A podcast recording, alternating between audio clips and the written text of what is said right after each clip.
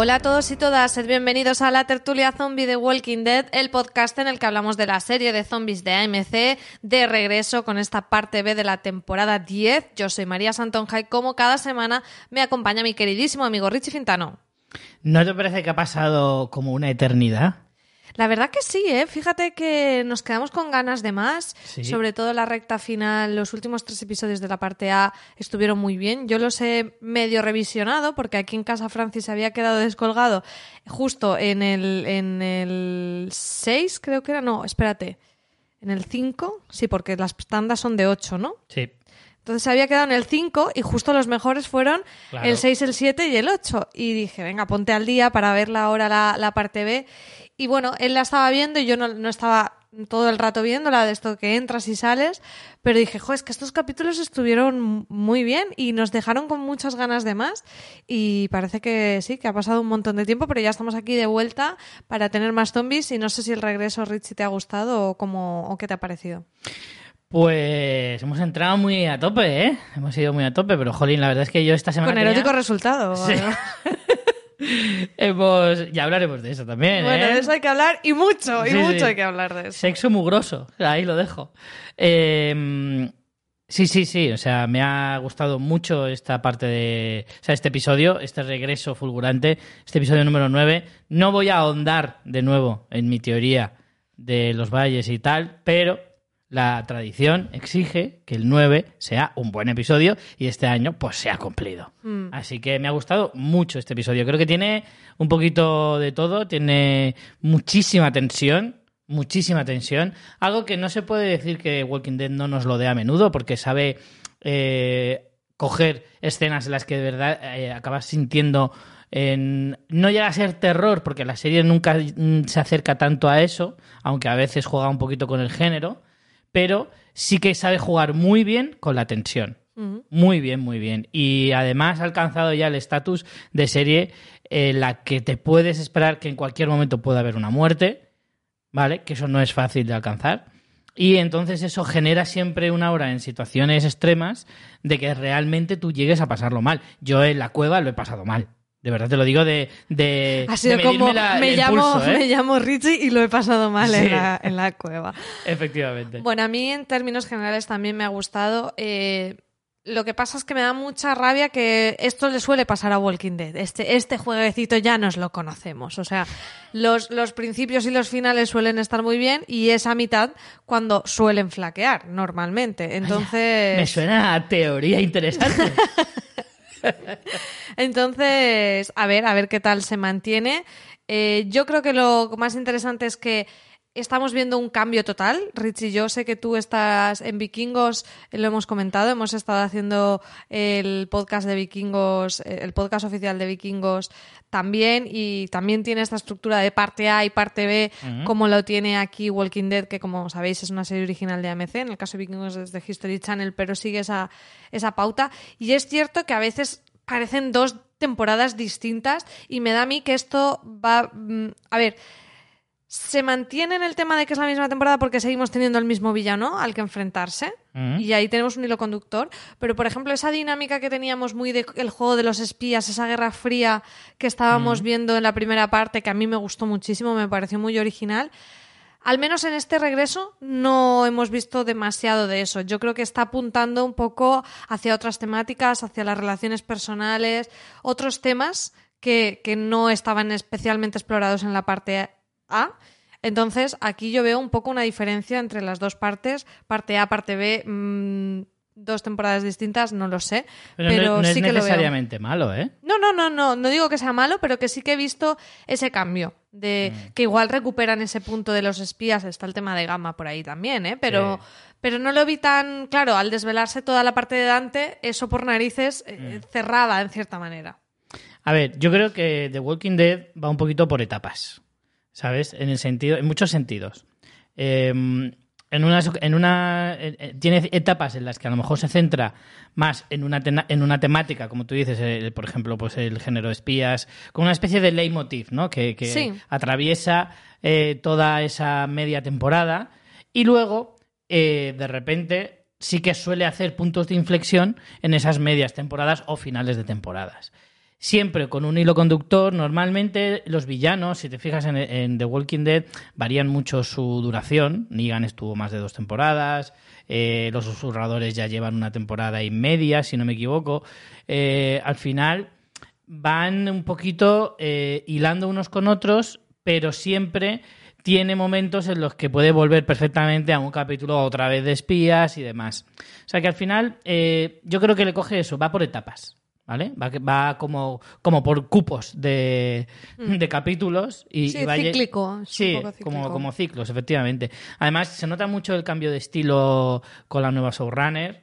Eh, lo, llevamos, lo comentamos durante toda la temporada ya en, en la cara B, perdón, en la cara A. Y En la cara, como si fueran... como si fueran casetes. Casetes, casetes. Casetes. pero, pero sí, se nota bastante, ¿no? Yo creo que el cambio ha sido para bien, porque la serie está entrando en barrena, eso también lo hemos comentado muchas veces. Y a mí es que me, me genera, eh, digo esto sobre todo porque me genera mucha curiosidad. Al saber que hay un cambio de visión de los creadores de la serie, de los responsables de la serie, me genera mucha curiosidad ver, a ver ahora por dónde tiran.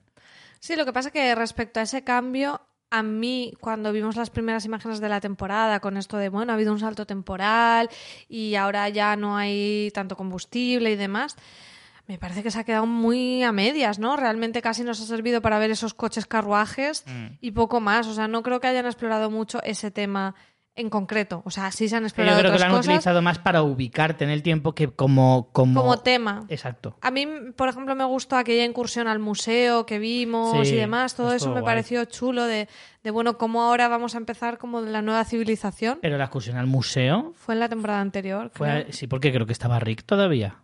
Mm, En esa, en esa expedición Rick estaba vivo. Bueno, ah, ya no lo sé. Pero era, no la nueva, vivo, estaba con el grupo. era la nueva showrunner ya, en aquella. Sí, sí, no, sí, la Surrana lleva dos temporadas. Dos temporadas, yo creo que eso fue en la anterior. Pero, por ejemplo, eso era una, como de las cosas que se apuntaban con esta, Mm. con, bueno, Angela Kang, que es la showrunner, Sí. estamos ahí hablando de la showrunner, la showrunner. Eh, y a mí, por ejemplo, eso se me ha quedado un poquito como, jo, a ver si lo exploran. A mí, en términos generales, lo que me pasa a veces con la serie es que realmente creo que es un universo muy rico del que podrían sacar muchos temas y a veces eh, no, no los exploran bastante. Igual que a nivel de los personajes, a nivel emocional, por ejemplo, siempre lo hemos hablado que, que The Walking Dead no exploraba demasiado esa faceta. Ahora igual están cambiando, o al menos eso apunta este, este episodio 9. Pero no sé, es como que a veces dices, Jolín, ¿para qué me metes relleno cuando tienes este tema y este tema y este tema que no lo has tratado? El tema de gestión de recursos, que sabes que yo mm, soy muy fan y muchas de esas cosas. Los huerticos. eh, sí, o, o como por ejemplo vimos el tema de la nevada, que eso fue Sí. un cambio. O sea, cosas así de cómo te afecta la climatología. En, en la parte A que vimos que Ezequiel tenía una dolencia cardíaca, Mm. que en una, en una civilización como la nuestra no sería un problema y de repente sí que es crítico en este, en este mundo posapocalíptico. Todo ese tipo de cosas me parece que, que, que hay millones de temas aún por explorar. Pero en fin, Cada vez hay menos, ¿eh? Piensa que se van acabando las ideas y por no repetirse... bueno, Claro, pero aún les pro- quedan, está Los claro. problemas de salud puedes abordarlos, pero tampoco puedes abusar mucho de eso. O Ya Sí. se- por ejemplo, ya se trató, por ejemplo, el tema de las adicciones con Bob, que era alcohólico, y, y cosas así. Entonces, ese tipo Mm. Sí, de de las cosas enfermedades difícil, ¿eh? mentales con Claro. la niña creepy aquella, Sí. el tema de, de lo de los cerdos aquellos infectados, eso hace un montón de Claro. temporadas. Sí, pero jolín, pero es que son muchos y muchos episodios. Si ahora lo retomas, aunque se hablara Mm. hace tiempo, por ejemplo, el tema de la enfermedad mental, pues podrías hablarlo. No sé, yo, yo sí que creo que aún tienen muchos temas por explorar. A mí, ¿sabes qué me gustaría que exploraran un poquito más? El pasado de algunos de los personajes. Igual que lo estaban haciendo con. Es que empezó con muy Magna, así, ¿eh? con Empezó Magna, muy así eh, al principio la serie, Sí. muy, muy perdidos, o sea, de Sí, Walking pero no, Dead. no copiando, porque al final imágenes, imágenes, hablaban, eh, lo contaban, lo verbalizaban, pero imágenes vimos de poquitos personajes. Sí, ¿eh? pero sí que se nota mucho revisionando, bueno, ahora con el aniversario de Perdidos y revisionando algunas cosas de las primeras temporadas.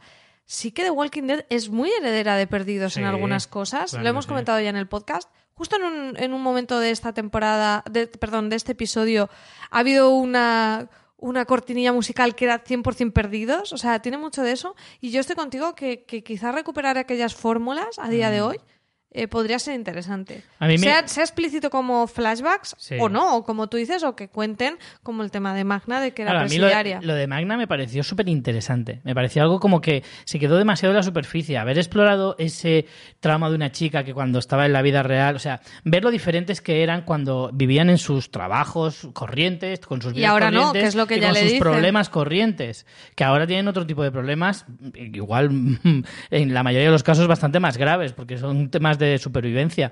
Pero, ostras, tratar ese tipo de temas que tenga, te haya dejado secuelas y cómo gestionar todo eso dentro de un mundo apo- apo- posapocalíptico, jolín, pues eso quieras o no, eh, yo creo que es súper rico y es súper interesante. Eso sí que me gustaría que lo, que lo exploraran un poquito más. De hecho, nunca se ha eh, eh, recreado demasiado la serie en, en, en los personajes en ese sentido y en algunos casos puede llegar a ser verdaderamente impactante. Vamos ya con este Vamos episodio que hemos, con el episodio de regreso, el noveno episodio de la décima temporada titulado Presión en España. El título original es Squeezy y que se emitió en Estados Unidos el pasado 23 de febrero y aquí en España a través de Fox España el 24 de febrero, lunes. Eh, un episodio de regreso con mucha tensión, como hemos hablado. Dejamos un cliffhanger terrible en el cierre de la parte A, con varios de los personajes protagonistas encerrados en la cueva donde eh, Alpha tenía su horda. En cierta manera, bueno, ellos habían encontrado la horda, pero Alpha les hace caer en esa trampa porque Carol corre desesperada a buscarla. Y, y bueno, tenemos allí un grupo variopinto con Jerry, con. eh, a ver que no me deje nadie, con, eh, Aaron, Connie Kelly, tus, con I- y Kelly, tus zapatillas eh, Carol. Daryl, Magna, y ya. Connie Kelly y Aaron, ¿no? Los- Connie Kelly, tus Bueno, hemos hecho repaso de todo. Y está muy bien lo que tú dices porque justo son un montón de personajes y de todos nos cuentan algo en este episodio. O todos tienen su momento en, en este momento de la Mm. cueva. Está claro que el gran protagonismo lo tiene Carol con Daryl en este episodio. Una pareja que ya en la primera temporada se exploró mucho, mm, se exploró muchísimo su relación de amistad, a Daryl un poco como protector, intentando apoyar a esa Carol que está cegada por la venganza y en este episodio hemos visto eso llevado al máximo exponente de que ya le da igual todo, llega un momento hasta que Daryl le dice eres una suicida. Yo creo que por primera vez en muchos años de serie, eh, Carol ha dado un poquito de rabia. Sí. Hay que reconocerlo. Todos somos Team Carol. Carol of Duty lo mola todo. También tengo que decir que yo creo que Carol, desde que se ha dejado melena, es bastante. eh, está flaqueando más, ¿eh? Nos gustaba más con el pelo corto, ¿no? Me gustaba. No, porque le está cambiando Era la más actitud. guerrero. Le está, le está cambiando la actitud. Se está poniendo O sea, un tú ves ahí un paralelismo entre, Sí. entre el corte de pelo y la actitud. Veo una relación, veo una relación.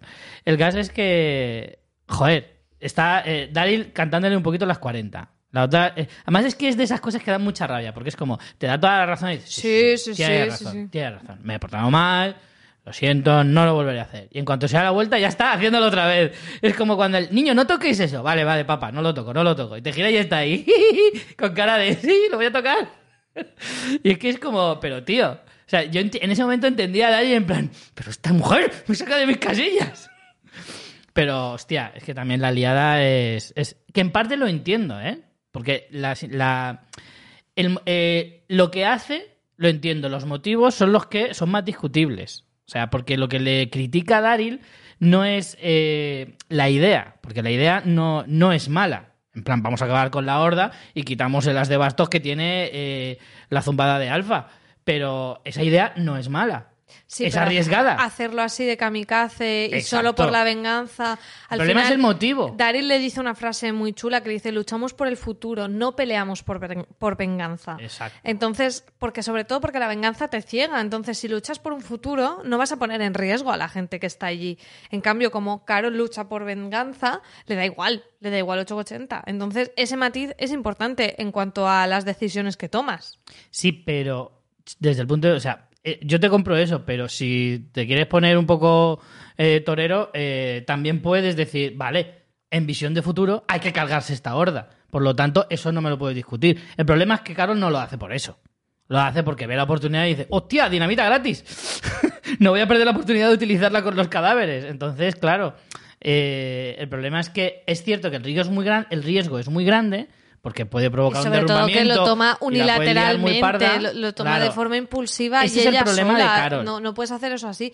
Di, pues mira, pues vamos a ver la salida y salimos y vemos cómo se echa esto. O sea, quiero decir, Mm. pero es que ella tira por la calle de en medio y hace lo que le parece. Vamos, es que no sé si será el corte de pelo o no, pero yo desde luego no puedo ser Tim Carol en esta ocasión porque No, yo tampoco, ¿eh? porque es que está totalmente cegada y la entiendes y de hecho Daryl le dice, yo en tu situación haría lo mismo, pero tú en la mía me, me harías parar. Claro, claro. Entonces lo que pasa es que claro, ya lo lleva a un punto de no retorno. Entonces, a mí me parece muy interesante que justo se haya sembrado. A ver, está claro que la relación de Daryl y Carol es una de las más clásicas y, y- fuertes que hay, efectivamente, pero justo en la parte A se ha ido viendo muchos detalles de eso, se le ha dedicado tiempo y me gusta mucho porque todo eso nos ha llevado al punto en el que estamos ahora, en el que eh, Carol ha traspasado una línea y ahora ve- veremos qué hace Daryl con ello. Entonces me gusta mucho cómo han ido sembrando eso,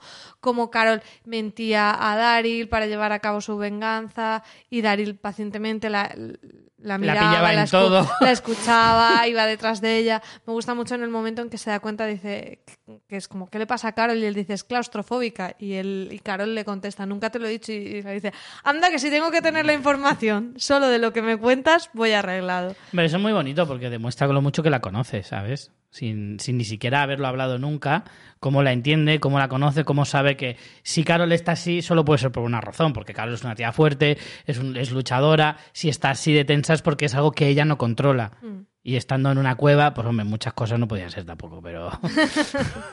pero aún así tiene, tiene su mérito, ¿no? Yo es que. eh, a ver, yo tampoco soy Tim Carol en este episodio, pero sí que es cierto que es lo que te digo, o sea, desde el punto de vista de supervivencia, entiendo el impulso de hacerlo, de decir, no puedo perder esta oportunidad porque no nos vamos a ver en otra, o sea, no volveremos a esta cueva, si volvemos, a lo mejor Alfa ya ha movido a la horda, o sea, no me voy a ver en otra de, de poder darle un mazazo tan gordo a- a mi enemiga. En ese sentido lo entiendo. El problema es eso. Lo haces impulsivamente, lo haces sin pensar, sin, sin, Aparte, sin- el plan valorar cuál las era consecuencias. derrumbar la cueva contigo dentro, porque dime qué otra manera de derrumbar la cueva. No, bueno, yo creo que iba un poco con la idea de, bueno, la- como está profundo, a lo mejor no se derrumba, pero claro, también es mucho Pero ¿y si no se derrumba, ¿cómo los matas? O sea, es que al final, a petardazos no matas a los zombies. Será que se les caiga la cueva encima. Sí, ¿Y cómo imagino. haces eso sin estar tú dentro? Sí, pero eso en todo caso lo tienes que hacer cuando los otros han salido. No, porque si no, sí que la lías. Pero es que ya no estaba pensando en nada No, de no, eso. no, no, no, no. Por eso, y, y sobre todo lo que tú has dicho, de lo piensas unilateralmente, el rollo, mm, me cago dentro, o sea, me da igual, paso de todo el mundo. Y es como, pues chico, primero piensa un poco, ¿no? Entonces, sí, en ese sentido, o sea, Carol que siempre ha sido muy freelance y de hacerlo todo un poquito a los llaneros Sí, solitarios. eso tampoco es nuevo. Lo que pasa No es es que nuevo, pero siempre lo ha hecho Pero con- poniendo solo en riesgo a sí misma. poniéndose, efectivamente, como dices, solo nunca poniendo en riesgo a los demás. De hecho, ella ha sido de las de si yo soy un peligro, Mm. me, me alejo. Y después de una manera mucho más estratégica y lógica. Es que ahora Mm. no está actuando con lógica, está cegada. Entonces, mm, tampoco tiene mucho sentido. A mí me, me gusta que exploren esto y que lo hayan llevado hasta ese punto límite. Me parece que lo han ido cociendo a fuego lento. Y como decía además, en la escena vemos que en la escena de la cueva vemos que se trata eh, esa relación de ellos, pero no solo eso. Vemos pre- precisamente a Connie eh, intentando tranquilizar a Carol con esa dulzura Mm. que la caracteriza, que luego te hace que el mazazo cuando se queda encerrada en la cueva eh, sea más duro todavía y que se queda precisamente Connie, que es como ese alma buena que hay en el grupo, y Magna, que es la que le enfrenta Que es como chupar un limón. Sí, bueno, no, no iba por ahí por compararlas, sino porque Magna es la que le confronta directamente a Carol como diciendo, y, y tiene toda la razón Sí. Magna de decir, mira, mm, Tienes razón, pero es que es la típica que es como cuando hay algo pululando y piensas, da igual, ya lo dirá ya esta. lo dirá ella, sí, sí, porque sí. siempre es la que tiene que Efectivamente, soltarlo. pero es la que lo dice de, a ver, es que nos has puesto en peligro a todos y además está muy bien porque luego te dan un motivo para que ella actúe así, más allá de que sea una, un, una borde, que lo Mm. es, sino que la ves que dices, no, es que lo último que hice con Yumiko fue discutir con ella y no me quiero morir Mm. Eh, dejando la situación ahí. Entonces está muy bien porque le dan un plano humano. No solo vamos a meter a esta aquí para que dé vidilla, eh, salva, sálvame, sí. ¿no? Entonces sí. Me, me gustó mucho cómo, cómo llevaban eso y que justo fueran ellas dos las que se queden atrapadas, Magna y, y Connie. Sí, es muy significativo porque. Ay, nos hemos dejado a Aaron. Sí, ah, bueno, ahora. Aaron también Aaron estaba. y- y Cuando estábamos no, haciendo. yo lo he dicho. Hemos hombre. pasado lista. ¿Has dicho Aaron? He dicho Aaron porque luego cuando sale a porrazo limpio Bueno, bueno, bueno. con su. Es que me con trae su loco maza, con su porra de pinchos. O sea, me trae loco. Cada vez que sale con su por, con su maza de pinchos, yo digo, ¡vamos, Aaron! Y además que Soy muy team Aaron. salpica la sangre en la cámara Oh. y todo, ¿eh? Qué gustazo, qué gustazo. De verdad, ya lo dije una vez, estoy por cortarme una mano para poder ponerme una de esas. Muy práctico Es todo. que es maravilloso, de Claro. verdad. Pero imagínate cuando vayas al baño. Sí, Esa sí, parte ya no es tan buena. Es verdad. Y solo no podía comer patatas fritas. Tenía solo cosas que se pinchen. Aceitunas, salchichas, cosas así. Pero, pero, joder, es que me flipa. Me flipa cuando va con la, con la maza. Pero, retomando un poco... eh, una cosa que quería decir antes de que saltáramos de personaje de Daryl y de Carol. Hay un momento en el que la propia Carol eh, reconoce que está pensando... eh, o sea, que está actuando Está sin lo loco, pensar. sí. Lo dice, dice, es que esta mujer ha conseguido eh, que, que- que lo único que quiera es hacerle daño y además que sufra y, y- y además reírme y hacer fotos y subirlo a Instagram. o sea, quiero hacerle bullying. Lo quiero todo, lo quiero todo. Y, y- y además reconoce, o sea, no sé si hasta ahora se había dicho claramente que Henry era su hijo. No sé si lo había expresado de forma tan tajante como lo hace en este episodio que dice, ha matado a mi hijo. No lo sé si lo ha verbalizado, pero sí que siempre se habla así. También ¿no? es un poco curioso que Henry, vale, era su hijo adoptivo y ya estaba crecidito. Ha sido hijo un par de años, no más, ¿eh? Pero con Sofía, que era su hija de verdad y tenía como 12, eh, Hombre, pero. tampoco la vi tan afectada, ¿no? O sea, es como... Bueno, en el apocalipsis los muertos como que se te No, olvidan pero con el Henry tiempo. ha estado más tiempo, ¿eh? Lo que pasa es que no te acuerdas cómo ha crecido, pero se supone que ha estado seis o siete años seguro, ¿eh? ¿Seguro? Sí, sí, sí, sí. Además era bastante más insufrible. No Eso- es para, no es para echarle de menos. Eso ya no te lo puedo discutir, porque todos sabemos nuestro poco amor a Henry eh, en este podcast, pero sí, sí que lo tuvo como hijo mucho tiempo. Además, qué cruel eres, en plan, lo tuvo solo dos años, no es para tanto. No, que se busque otro, que hay mucho huérfano ahí en el apocalipsis, ¿no? Y No es para tanto. Hay muchos niños y no tan gilipollas. O sea, que puedes cogerle cariño a cualquiera que pase. Eh, no, no recuerdo si fue explícito o no, no lo sé. No sé si se estará escuchando, pero tenemos hoy el apocalipsis Sí. zombie en la calle. O sea, no paran de pasar sirenas, yo no sé qué habrá pasado, tope, sí. pero bueno, eh, espero que no nos estén oyendo. Eh, más personajes. Teníamos a Magna, que ya hemos comentado con su cabreo habitual, a Aaron a porrazo limpio y Jerry, que nos da Oh. una de las escenas de mayor tensión. Además, los que tengan un poquito de claustrofobia lo pasarán Sí. mal, ¿eh? Sí, sí, sí. Yo soy de los de claustrofobia de... mm, A ver, yo cuando estoy en un sitio cerrado, por lo general, no me da mucha claustrofobia, pero, por ejemplo, cuando estoy en el parking del Corte Inglés y pienso, tengo 10 pisos por encima mía, mm, me da como agobio, porque estoy bajo tierra. Si estoy sobre tierra, me da igual. Ahora mismo, por ejemplo, tenemos 13 o 12 episodios por encima y no me da... ¿Episodios? Eh, Perdón, eh, pisos eh, por La encima. vida ya la mides en Sí, episodios. episodios, correcto. Eh, piso- no me da agobio. Pero cuando estoy bajo tierra, me, lo pienso y me sube un escalofrío, ¿no? Entonces, cuando estás en una cueva y en un sitio tan tal y de repente dices, madre mía, cómo se caiga esto, me aplasta aquí, toneladas y toneladas de piedra, eso sí que me da un poco de... A ver, yo como espeleóloga no tengo futuro porque a mí sí me da Qué susto que ibas a decir. Yo como esperóloga no te lo había dicho hasta ahora. Tengo un pasado oculto. A mí es más el, el más que cerrados que sean sitios. Bueno, entiendo que la claustrofobia no te da en una mansión, aunque esté cerrada, te da en espacios reducidos. Yo creo que sí que algo tendría. Joder, pero es que a quién no. Sí, bueno, es que esa, Que solo esa- la idea de pensar que estás en una estrecho. cueva, que no sabes cuántos metros hay sobre ti de tierra, piedra y roca y de todo, y, y que no y que eso está oscuro, que aquí en el episodio, por cierto, que quería no, eh, eh, mencionarlo también, el meritazo que tiene eh, grabar en una cueva y que te quede bien, que te quede creíble, bien iluminado, que iluminar en una cueva así es súper chungo, sin que te quede falso, porque dices, ¿dónde narices sale tantas fuentes de luz? Todo eso, y creo que está muy, muy bien rodado, Sí, ¿eh? Muy, está muy chulo, sí. Y esa parte de- del, del de- como del pasadizo ese donde se queda Sí. atrancado Jerry y demás, Yo lo pasé muy mal, ¿eh? uf, Muy Pensé chungo, que ¿eh? perdíamos. Yo ya Yo también lo no daba un pensé. duro por Jerry porque dice, a lo mejor no lo, lo devoran ahí, que es horrible. Oh. Y si no, cuando dice, me están mordiendo los pies, digo, ya está. Sale, pero hace tiempo que no tenemos a un infectado o a un amputado o algo de eso. Mm. De hecho, por suerte hay no un- fue nada de eso porque es que él se estaba como agobiando y ¡Hostia! Como, como- por, como lo, no, por lo que sea se estaba agobiando el chico. Claro, ya, ya de por sí estaba diciendo, vaya, yo soy el más fondón y habéis escogido la gruta más estrecha de toda la puta cueva. Y de repente, yo el último, ¿eh? Por si me atranco y encima me vienen comiendo cuatro por detrás. Hostia, pues como para tener a 80 las pulsaciones. Sí, pero a mí me gustó mucho. Me alegré casi, bueno, casi no, creo que aplaudí cuando salió Sí, sí, y sí. cuando vi que no le habían mordido, porque yo esto ya lo veo a, la, a lo abuela de dragones, o sea, comentando, hablando con la tele, pero totalmente. O sea, esto ya hay que vivirlo así, porque es que esta serie es para eso y para pasarlo bien. Tal cual. Eh, bueno, pues salen, salen de la cueva, pero eh, hay ahí el movimiento, la dinamita para arriba, para abajo. Ya nos han apuntado cuando Kelly ve la dinamita que eso muy estable no se ve. Eso es de siempre. siempre. Si una cosa hemos aprendido en las películas de dinamita, es que cuando suda o supura, cuidadito, porque se vuelve muy inestable y hay que moverla con mucho cuidado. Por eso Jerry le dice, "Ch, ch, ch, ch, poquito a poco, despacito, buena letra, que si no, nos hacemos aquí una tumba a la mar de mona.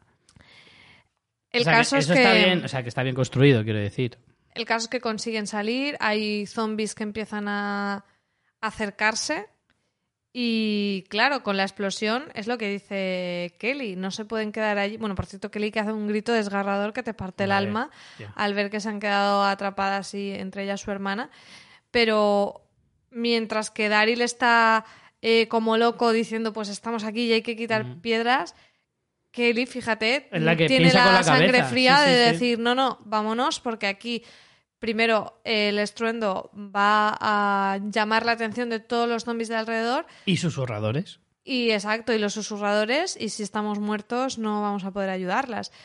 Yo entiendo que están vivas, me parece que lo doy por hecho. Queda muy claro porque de hecho se nota como que no están en la zona de derrumbamiento. O sea, ellas dos han sido las que han ido a ayudar a Carol y Daryl cuando han oído la explosión y entonces son las que se quedan como guardándole las espaldas porque Carol está herida.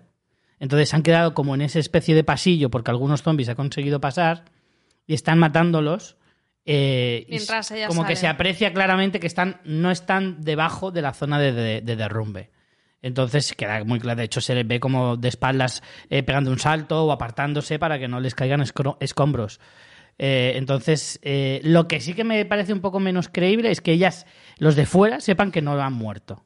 Porque no sabes si ellas estaban detrás de Carol o no. Bueno, no entiendo que lo sepan, simplemente quieren creer que no.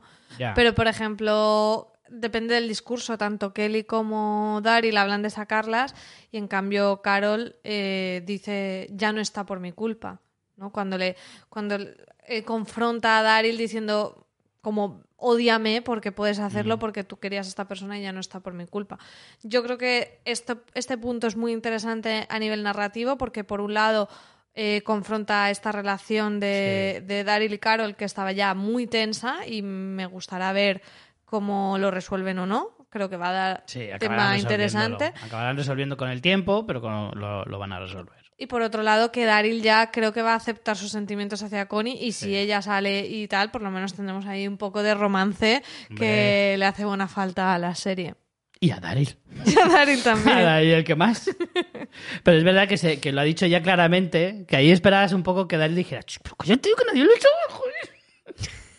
que me gusta Connie. Pero vamos, que en cualquier caso ya Daryl ya se la suda todo. Y es como... Además ahí ha hecho un muy de Daryl de decir, pues ala, iros, que ya lo arreglo yo esto. Sí. Y se va ahí y dicen, ya buscaré yo otra entrada. Y, y claro, como, como es Daryl, dices, bueno, pues la encontrará. porque Seguramente. Es el puto amo, claro. Así que cada vez más afianzado el shipeo de Coril, que, Coril, que nos me encanta. Eh, yo espero que cuando salga de la cueva eh, sea para darse una alegría por fin todos. Joder, ya es hora, ya es hora. Y a lo mejor así, bueno, seguiría siendo sexo mugroso. Porque ni por estas creo que Daryl se duche, fíjate lo que te digo. No tan mugroso como, el de la otra trama que hemos podido ver, pero no vamos aún con esa escena. Sabemos que lo estáis deseando, estáis deseando que la comentemos, porque da mucho para comentar, pero antes vamos con toda la iniciación que lleva a ese desenlace tan impactante, y es como... eh, Alfa, lo primero que se huele eh, no es el hedor de la gente, sino Has empleado muy bien el, el- término para esta trama. Lo he hecho de forma intencionada. eh, sospecha que alguien les ha indicado. Mm. Ha dicho, el aquí huele a lugar- tufillo y no soy yo. Les ha indicado el, el- el lugar donde se escondía la horda.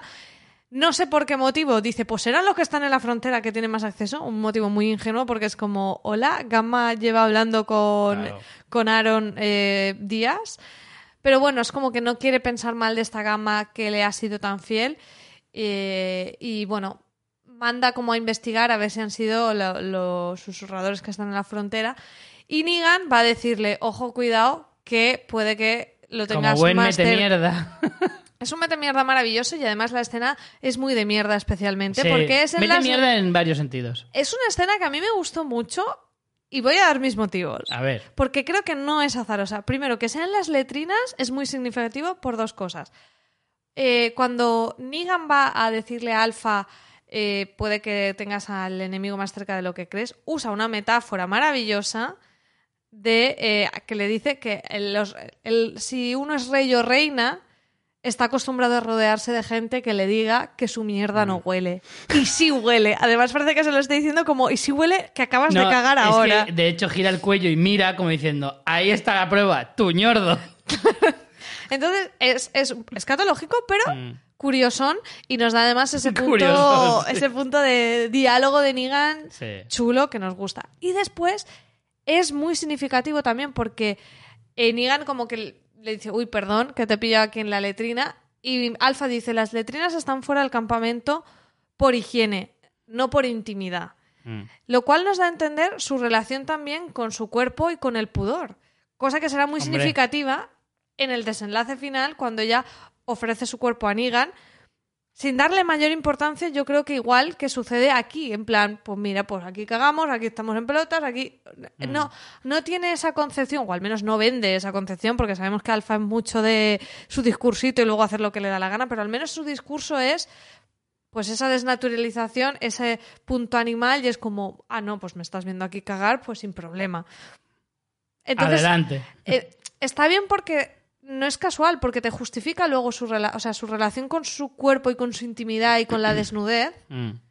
de- en cierta manera nos está preparando para lo que pasará después para intentar darle cierto realismo que bueno habrá que ponerle muchos matices a eso Sí, hay que Pero- imaginación. pero bueno, está muy bien esa relación y yo ya empiezo a dudar, a dudar, Richie, de que Negan realmente le esté haciendo la jugada alfa o, o, o si se quiere acercar a ella para él ser rey de alguna manera de nuevo. Yo ya me tengo muy, estoy muy perdida.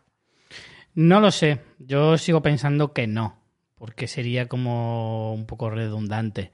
Y de hecho en este episodio le dice en plan, yo estuve en tu, en tu posición y le habla de la, de la parte negativa de estar en, en esa cima, ¿no? Cuando le dice que viene la gente, vienen los palmeros a decirte que bien huele tu mierda y tal y cual, en realidad está haciendo una crítica, le está diciendo cuidado de la gente que te rodeas, cuidado de, que no todo el mundo te va a bailar el agua, eh, consci- o sea, sin un motivo oculto.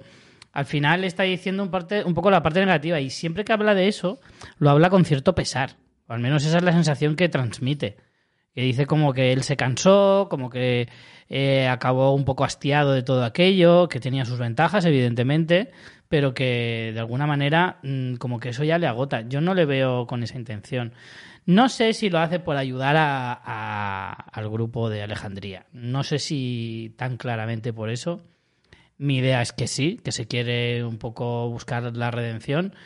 Pero no sé, es que si ahora pensara en quitarle el puesto a Alfa o sentarse a su lado, me parecería un poco extraño. Es que me parece como, como, como poco, poco coherente y, Sí, y que al menos demasiado con lo, redundante. con lo que nos han contado anteriormente, pero... A ver, desde luego se está ganando su favor. Sí, pero eso no puede ser Pero más que puede parte ser porque- de su estrategia. Claro. El meter mierda con gamma no es más que desestabilizar un poco el núcleo fuerte. ¿Y qué te crees que va a hacer ahora Es que además yo estoy deseoso de que llegue el próximo episodio para ver los comentarios de Negan eh, pavoneándose delante de, de Beta. Claro. Empezar a decirle, mmm, no todo huele a mierda. Claro, además, eh, Es que bueno, los comentarios pueden ser... sabe que Gamma a lo mejor es un rival más fácil de derrumbar dentro de ese núcleo cercano Claro. a Alfa. Beta no, de hecho le dice, y no, y me gustaría mucho que fuera el grandullón, pero no, Mm. no es, hablando de, de que sea el El traidor. traidor, que intentar, mm, ¿ves? Es inteligente porque sabe que no le puede echar la mierda a Beta sin ningún tipo de fundamento. Sí, pero si por ejemplo se gana el favor y después Beta se enfrenta muy directamente a Negan, Mm. a lo mejor Alfa ya le para los pies, pero para eso tiene que él- estar en una posición más, Más, más favorable, favorecida. claro, sí. claro. Sí, sí, sí, eso, eso es En evidente. fin, eh, Alfa le cuenta a Beta y solo a Beta lo que ha pasado. De hecho, amenaza a Negan con una sutil cogida de huevos de que no cuente a nadie esas sospechas que tiene. Y luego, Alpha- posterior, mancha de caca en la chupa de cuero tan molona que eso me dolió un poco, la verdad. Yo hubiera preferido que me rajen los huevos a mancharme la chupa de cuero de, de mierda. Y- Sobre todo cuando es mierda ajena. Que si es la tuya, pues bueno, al final. Sí. No, no, sí, es que desca- eh, tiene todo el, es el, el círculo perfecto de la escatología. es la muy escena. terrible todo. Y efectivamente se lo cuenta a Beta, que enseguida es como, uy, voy para allá, voy para allá y le doy, porque, porque bueno, pues sabemos de, de lo desquiciado y, y, y lo... mm, Perturbado. Sí, y lo favorable que es y la devoción que tiene a Alfa. No sabemos cómo acabará Gamma Ojo, parada hay, aquí. hay un dato, ¿eh? Eh, Es posible que Gamma se haya escapado. Porque dice que no llega. O sea, que le han dicho a, a Alfa que Gamma nunca llegó al sitio donde le mandó. O sea, le, le manda a hablar con los de la frontera para descubrir si han sido ellos los que le han indicado. Sí, es que, es que Gamma escucha la conversación cuando Bet- cuando Alfa llega y dice estos han aprendido lo de la horda, alguien se lo ha dicho. Ella ella hace así un poco el moonwalker y hace Dice, una bomba de humo aquí no estaría mal. sí, o sea que ella puede sospechar que puedan ir tras la pista de quién Por es eso. el espía y que sí, efectivamente se haya Es alargado. posible que haya hecho el trasvase y, y, y haya y se haya intentado pasar al otro bando, porque efectivamente, ya te digo, dicen vamos a, a eh, o sea que esta gamma no ha llegado nunca a- al sitio donde claro, o sea que la van a mandar a buscar. Por eso Beta le dice, vete a buscarla y tráemela. Porque ha desaparecido. Y eso es lo que ya le hace decir, ¿Crees "Hostia, que irá a lo de Alejandría? Negan mm, igual no va tan desencaminado. ¿Crees que llegará a Alejandría? Yo creo que sí. Yo creo que sí. ¿O puede ir donde la horda a intentar ayudar a los otros? También puede ser, pero. no ya sé. sería ponerse como en demasiado peligro, ¿no? Sí, se pone en un peligro. Aunque muy puede grande, ¿eh? hacerlo de una manera también interesada, de si los ayuda, luego la van a aceptar. De otra manera, más difícilmente la aceptarán. Mm. No lo sé. También. A mí me interesa mucho este personaje y todo lo que va a pasar con ella. Recordemos que ya está, viene de la temporada anterior, de saber que Lidia está viva. Lidia, que por cierto no sabemos dónde anda, no ha aparecido en este episodio y no sabemos dónde estará. Quizás se la encuentre Gama, no lo sé. Yo creo que Lidia tiene que aparecer en breve para, Sí. para, para poner un poquito las cosas más revueltas en toda Para esta desentrañar historia. un poco esto, porque ahora mismo están como los dos bandos a la expectativa de qué pasa con Lidia. Aunque bueno, eh, Alfa no sabe que Lidia se ha escapado. No, y los demás piensan que la ha matado, así que puede estar muy, muy chulo. No sé si Gama hará una rebelión explícita, no lo creo. Creo más que va a huir, intentar unirse a Alejandría, a lo mejor por en medio aparece Lidia, no lo sé. Sí, la verdad es que el tema de Lidia, ahora que me lo has recordado porque se me había ido de la cabeza, eh, todavía está ahí, está caliente ahí, ¿eh? o sea que puede eh, levantar un montón de, de historias, de movidas y de tramas eh, secundarias muy interesantes, la verdad. Vamos con el plato fuerte. Hemos llegado al momento. eh, Alfa se, llega, se lleva a Negan andando por delante de ella que puede aparecer incluso una Pero- ejecución. Hay un momento maravilloso que, que está sentado en un tronco con un señor, que están ahí, le hace cuatro chistes, el señor le mira como, en esta secta nadie se ríe. La risa está mal vista. Y Niga es como otro motivo más para quedarme aquí súper a gusto. Vaya asco de gente, de verdad te lo digo. Es que ese momento me encantó, porque fue. Negan pone cara de me cago en la puta la gentuza esta. Sí. Eh, bueno, lo manda Alfa tira para adelante y él, Vamos a hacer senderismo. él se... Creo que se llega a preocupar un poquito porque es Eh. como, ostras, ¿qué va a pasar? Y... y lo que no se espera, desde luego, es que cuando se da la vuelta se encuentre Alfa desnuda, pero, pero, con dos detalles. bueno, ¿lo, lo manda a desnudar a él primero? Sí, le dice quítate la ropa. Y él se está quitando la ropa, solo vemos a Negan. Y Pensan- cuando Negan se da la vuelta, Ella también está ahí tiene la merienda.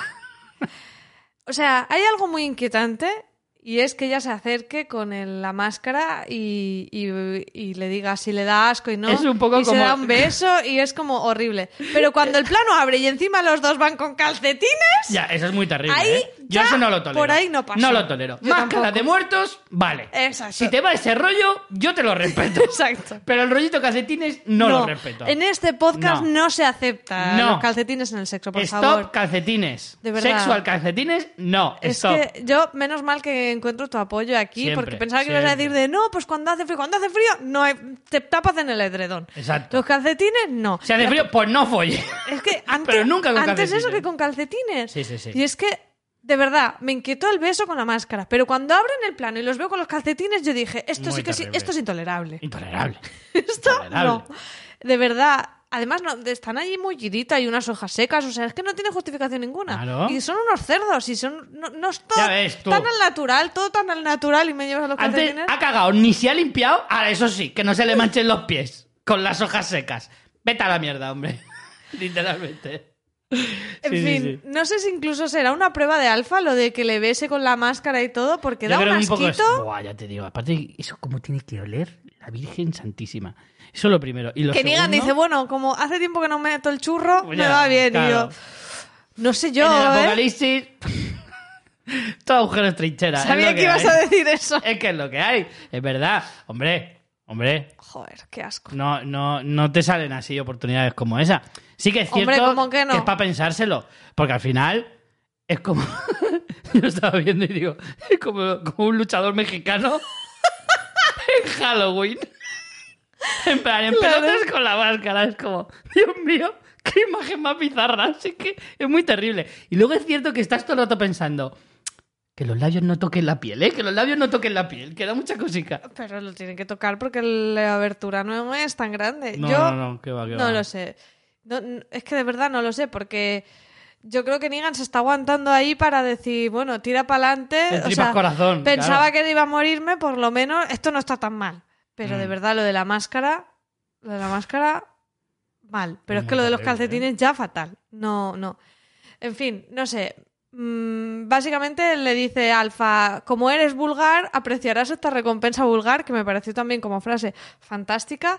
Y yo, de verdad, que ya aquí dudé de si Negan realmente... A ver, no, no digo que esté... No creas, ¿eh? no digo- no digo que esté que le mole Alfa, No. Digo que, que le interese para su propio beneficio y no para otra cosa, no lo sé. ¿Sabes lo que le mola? Que el día que culmine su traición, podré decir, te he jodido de dos maneras diferentes. Seguro que le hace algún chiste de ese tipo, ya verás, porque yo creo que Es en el muy fondo Negan eso, así. Es muy Negan. Porque tiene un puntito gañán que le pega Hombre. todo decir algo así. Por supuesto, por supuesto. Entonces, en ese sentido, yo creo que es como.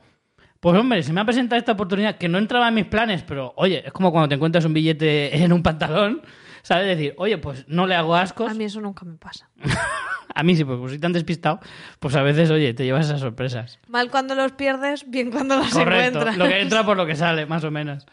Eh, entonces, eh, me hace gracia porque él, lo- lo- yo creo que lo ve desde el punto, o sea, yo interpreto que desde su punto de vista dice, hostia, esto me viene al pelo. Por lo menos, mira, una alegría que me llevo para el cuerpo, aunque sea un poquito asquerosito. Es como cuando en verano hace tanto calor, vienes sudado de la playa y dices, ah, me da igual, lo voy a hacer igual. ¿Sabes? Que ni me ducho ni nada, ahí, a lo cerdo. Y pues esto es como multiplicado por 20. Joder, Richie, que la playa y la sal, Esto- compárame no, con una esto es como de irte muerto. de campamento, no ducharte en 15 días, llegar a casa y hacer, cariñito. Y la otra, bueno, venga, pues vale. Pues más o menos es algo así. Pero. Pero. ¿A qué campamentos vas tú, Richie? Yo, perdona, yo iba a campamentos que me duchaba con agua de río. Tal cual. Con una que se bombeaba con un Eras motor. prácticamente un susurrador. eh. Bueno, Yo creo que sí. prácticamente. Oler, olería igual. Eso te lo puedo garantizar. Y también cagaban un agujero en el suelo. También te lo digo, ¿eh? ¿Curtías pieles también o...? No, no, pero, pero enterraban ñordos, eso sí. Eso sí te lo digo. Bueno, stop, que es que Ya, tú, ya, a ti te dan cuerda y no tienes fin con la escatología, de verdad. La cuestión es que, mm, que yo creo que él lo interpreta de manera como, hostia, esto me viene muy bien por varios motivos. Uno, pues eso, la alegría que se lleva. Eh, dos, significa que le caigo en gracia, que me viene muy bien.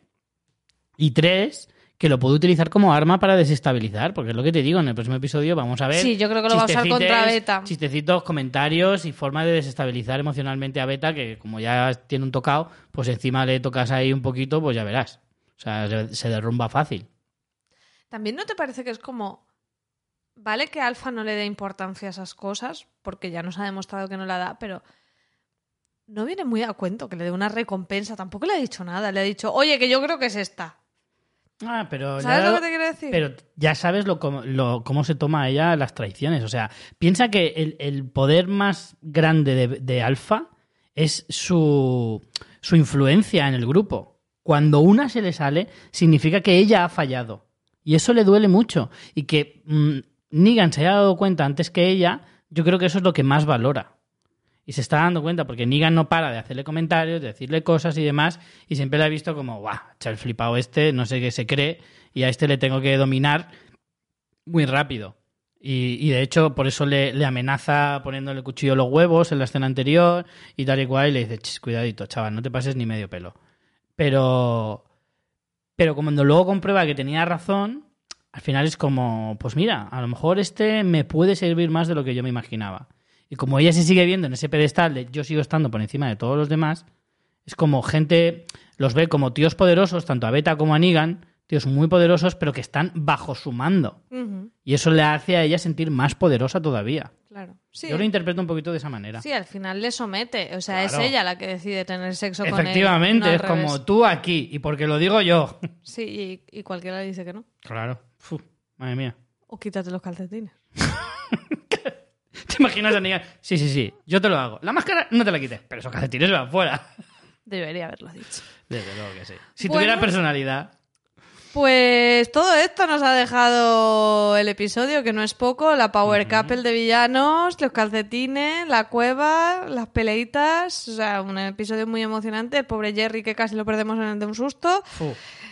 Yo, la verdad, me ha gustado bastante, tengo ganas del próximo episodio y ahora mismo hay como muchas cosas abiertas. Todavía no podemos apuntar exactamente por dónde van a tirar las cosas. Desde luego vamos a tener todavía susurradores para rato como mínimo para esta parte B de la temporada. Seguro, seguro. Y tengo ganas, tengo ganas de ver algo más para empezar a decir, bueno, se está tirando por aquí y por allá. Hay muchas cosas por resolver. Tenemos a la mujer de la radio de Eugene, tenemos el Sí, tema de. Lidia, como decíamos, tenemos al cura Legañas que era como, no se pueden tomar decisiones aquí, uno unilateralmente y va y se carga a Dante.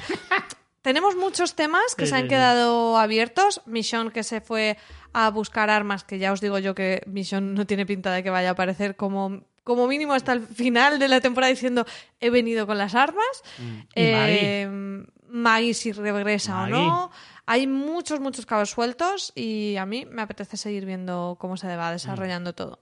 A mí también. La verdad es que eh, me ha pasado de que en las últimas semanas me emocionaba pensar que, que el 24 ya teníamos episodio de, de The Walking Dead, de, de- de decir, joder, tengo ganas de que regrese, de verla otra vez y demás, que no siempre nos ha pasado con The Walking Dead, que ha Sí. tenido temporadas más bajas y demás.